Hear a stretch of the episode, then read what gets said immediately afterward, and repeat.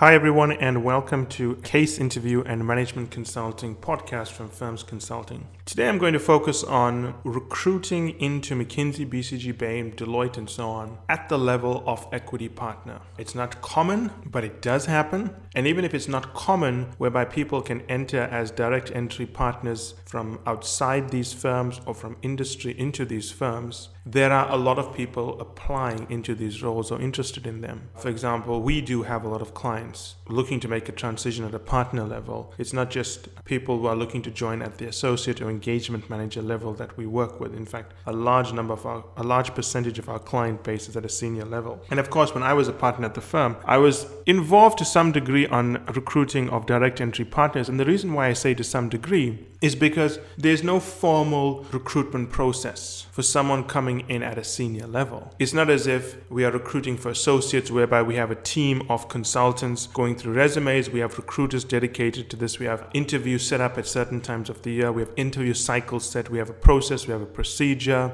we have a whole system arranged for this. When you're recruiting at a director level, partner level, equity level, there's no system. So if you send in your resume, or if you show an interest, or if the firm thinks that you may be a potential person they could buck the trend on and bring you in at this level, there's no system. So if you are into, if you've sent in your resume in Helsinki, McKinsey to come in at a director level, and you send in your resume to McKinsey Tokyo, or McKinsey Detroit, or McKinsey Riyadh in Saudi Arabia, the process you're going to follow is going to be different because there's no process. The process is going to be driven very much by the personalities of the partners in those regions, their needs, the way they view the recruiting of equity partners who don't really have the culture of the firm. So remember that as you are recruiting, there's no set process. I've very, very, very rarely seen someone come in at an equity partner level for an interview, let alone get the offer through a submission on the website or sending in their resume. It's almost impossible for that to happen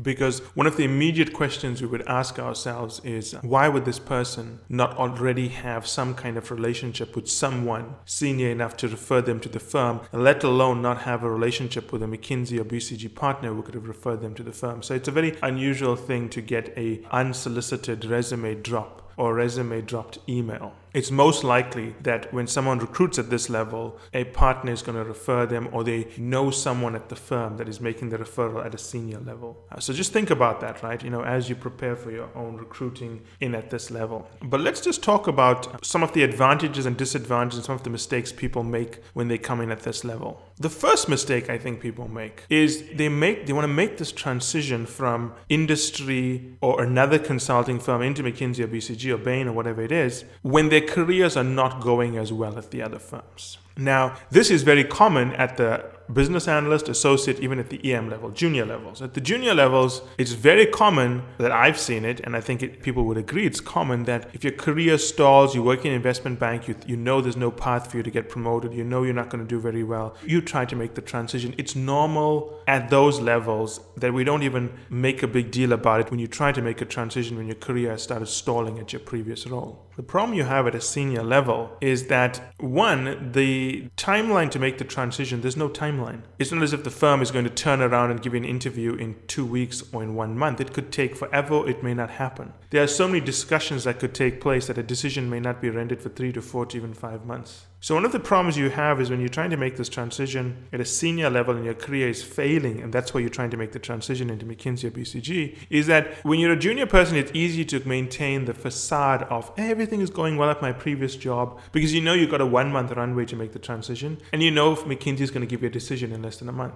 At a senior level, you may be starting to, to make the transition in March. You have three months left at your previous role. Three months can go, you've left, and you still haven't been given given a decision and then you have to explain why you've left the firm. Now, it's not negative if you, now just so we're clear, it's not negative if you leave the firm or if you've left your if you've left your it's not negative if you've left your previous employer because of performance issues and so on because at a very senior level almost everyone falls into political traps whereby they are forced out Sometimes due to performance, but a lot of times not due to performance. So it's okay. But one of the transitions you have to get comfortable with is that even though you think you can make the transition before you have to leave your previous job, it's unlikely that would happen. So you have to be able to explain it. And I feel most people stumble there, whereby they go in knowing their previous role is not going so well, or their current role is not going so well. And they're extremely confident, they play themselves up. But then when you dig in, you realize the reason they're leaving because it's not going well. And that disconnect just comes across as disingenuous, insincere. It's the wrong way to position yourself. I mean, talk about your work, but don't play it up as some grand success when it's not. So that's the first problem. The second one is that at that level, when you are so senior in industry that your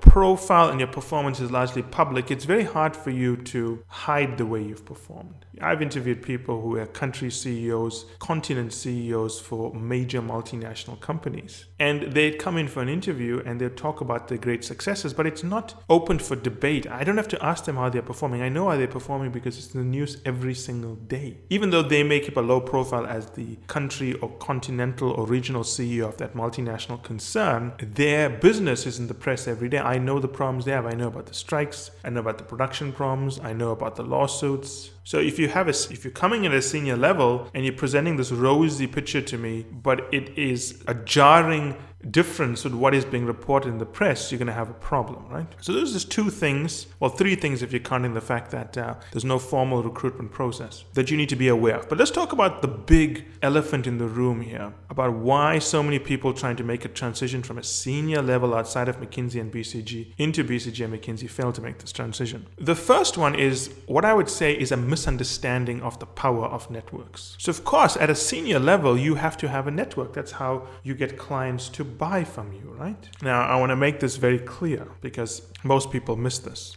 Just because McKinsey, BCG, and Bain don't talk about sales at a senior level, partners don't talk about sales, it doesn't mean it is not incredibly valuable or it's not the most important thing at a senior level. Let me put it this way if you're a partner who cannot sell, you're not a partner. You will lose your partnership. You'll be asked to leave the firm. If you're someone who doesn't show the potential to sell, you're not going to be made a partner. So you, I want you to think about this very carefully. A partner must generate sales period. You can't be a partner there who just generates insights that no one is buying because that's not a partner, that's a principal, and a very bad one at that as well, because even principals need to generate sales. So at a senior equity level of, of the firm, you have to be generating sales. You must be generating sales. So if you're out there thinking, well, I can become a partner of McKinsey first, and then I'll worry about sales, it doesn't work that way. You need to be a principal first, generate some sales or protect some sales, and then the firm will make you a partner. But if you're coming outside into the firm, the first question the firm is going to ask yourself, the first question the firm will ask itself, beyond whether or not you can do the work to the quality and whether you can maintain the standards, is whether you can bring enough a big enough book of business. And trust me, if you can bring enough book of business, they are willing to ignore some of the quality stuff because they can always pay you with someone, right? But you have to sell, and this is something people forget. And the reason they forget it is because the firms never talk about sales. But just because a firm never talks about sales doesn't mean that it's not an absolutely important requirement to be a partner. You're not going to be a partner unless you can sell. Which brings me to the big mistake a lot of senior people make. When they come in for interviews, and I've seen this many times, they talk about a network they have. They talk about this huge network they have into industry, of which they can either build a practice or plug that network into an existing partner's practice. Now, if your resume comes in or if you are referred in or something like that, for you to be put forward for an interview, that means there must be some senior partner who's going to say, you know what, I trust this guy to build a book of business in my part of the firm.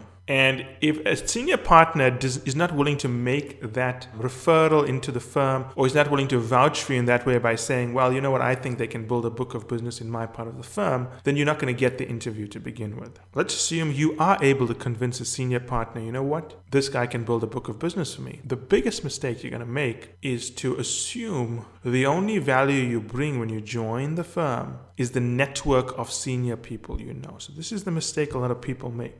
They think that the value they bring as a senior person is the fact that they have a network. So what they plan, what they're planning to do when they join McKinsey or BCG is to pair up with another senior partner. They will then, being the person trying to recruit in, is going to set up 20 meetings with very powerful people. They're going to take a McKinsey senior partner to those meetings, and then they will set up the introduction. They will tee up the meeting, do the small talk, and it's the McKinsey partner's job to close. That's how most senior people say, I think they're going to work when they join the firms. But what they don't understand is the pro- small problem here. Let's assume that the recruitee, the person trying to join, and the partner go to see client, potential client A that the recruitee set up. Now, before the meeting is set up, the recruitee and client A have the, have the basis of the relationship. Once the meeting is set up and they go for the meeting, what's going to happen is that slowly the, the nature of the relationship is going to shift away from the recruitee towards the senior partner. So at a certain point, as the relationship develops, whether it's one meeting, two meetings, or three meetings, the recruitee is no longer necessary to set up the meeting with the potential client because the potential client has built a relationship with the partner. Now, the reason why this is a very, very, very big mistake is because as the senior partner builds a relationship with the potential client, the senior partner gains the trust of that potential client, ultimately inherits the relationship. And if the senior partner inherits the relationship, there's no reason for the recruitee to be involved in that relationship at all. So the power that the, the single reason why this person thought they can be recruited into McKinsey disappears very rapidly. Now, the term we have for these kind of people who bring relationships are consiglieres. They were very common in industry in the 70s and 80s when McKinsey, Bain, and BCG were branching off internationally because they didn't know the local leaders and they wanted someone in the local space to introduce them. But they're not so common today. You got to think about this. Right? Consigliere has access to a network, but he cannot gain their trust sufficiently to get that network person or get that person in the network to give them gobs of money to do the work. A partner, a senior partner, has a relationship and convert it into revenue for the firm. It's, it's a crude thing, but that's what it does, right? A consigliere only keeps their network because they're not asking much of them. The time that they ask for money or to do work, the relationship can end. McKinsey equity partner is able to build a relationship where the firm is doing work for that client, and this is the important part the relationship does not end when the work is done. A consigliere gets a finder's fee for setting up the meeting, but does not share profits. So that's the key thing you've got to remember. Now, for insiders, those people who are part of our loyalty program, Firms Consulting Insiders, if you want to see how this works, there are several programs we have. You can listen to How to Become a McKinsey Partner First Time Ever by Kevin Coyne. You can listen to How to Sell While Facing you know, Major Disadvantages like Discrimination. You can follow a partnership memoir. You can also follow Rebuilding a Consulting Practice. All of this is of the process of selling, which is very important. Now, for those of you who may not be insiders or may not be aware of the other material we have. If you go to firmsconsulting.com, that's F I R M S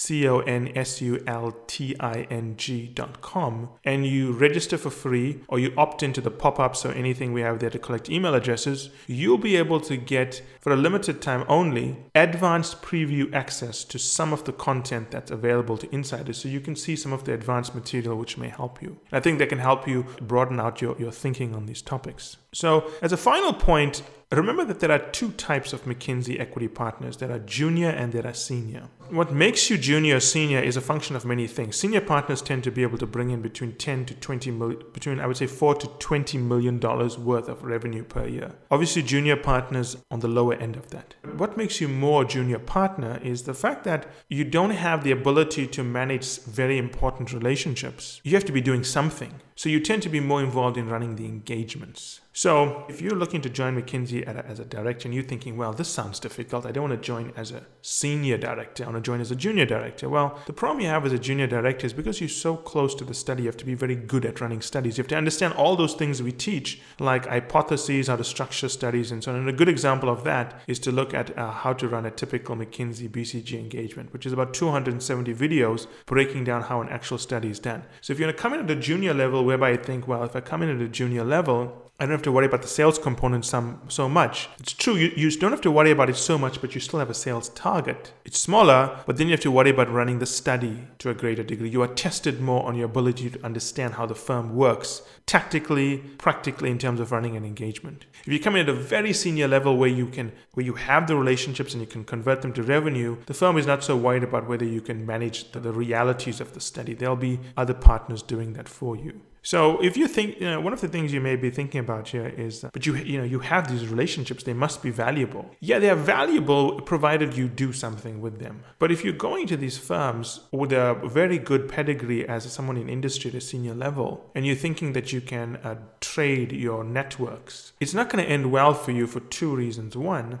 assuming somehow you convince some senior partner to go for these meetings with you, he's going to take your relationships away from you. That's what's going to happen. Not because he's a cruel person, but because he's most likely going to be poised, polished, speak very clearly, be able to articulate a point, be able to build confidence, be able to you know, capture the attention of your of the person with whom you're introducing him, and he's going to take the relationship. And then you're going to have nothing at the end. So the value of the relationship is not that high once you start doing something with it. And especially if the part that you do with it is really just introducing people. So be wary of that, right? Now, the second part to this is that if you have these relationships, but you somehow convince McKinsey to hire you as a director, but you don't have the ability to figure out how to convert a social relationship, semi professional, into one whereby someone wants to be friends with you after you ask them for work, you're going to wreck the relationship. It's like, you know, those friends you have, they are friends, but as soon as you run into trouble and you ask them for money, they just don't want to spend time with you. A lot of so-called networks people have a lot like that. They are networked because things are going well, but as soon as you try to sell them work or something like that, they don't want to know anything from you. And that's the, the difficulty you have to balance here. Typically, when someone comes in at this level and, and a, sometimes they have a relationship with a senior partner, the senior partner can't interview them because of a conflict of interest, they'll ask me to get involved. I look for, firstly, whether they have a relationship because if you don't have relationships, you can't really come in at a senior level because how are you going to, to generate a book of business? If you have the relationships, I look at then whether you see your role as cultivating the relationship or just introducing the firm to the relationship. And finally, if you see yourself as cultivating the relationship, can you cultivate the relationship without alienating the relationship? So that's very important. And can you do it in such a way that you are actually going to be doing work at that client that is not going to be horrible and terrible for that client, right? You don't want that client to struggle because you're selling them the wrong work. That's very important. Finally, if you have a question, because I understand that not a lot of forums have ex partners discussing recruiting, let alone t- discussing recruiting about partnerships and so on. If you have a question, post it as a comment. Firstly, tell us what we're doing well so we can remember to keep doing it. If you like the topic and so on, tell us to keep posting it, but also post a question within the comments on iTunes. We will then use that as a response which we will put out. As always, I look forward to seeing you in the next episode.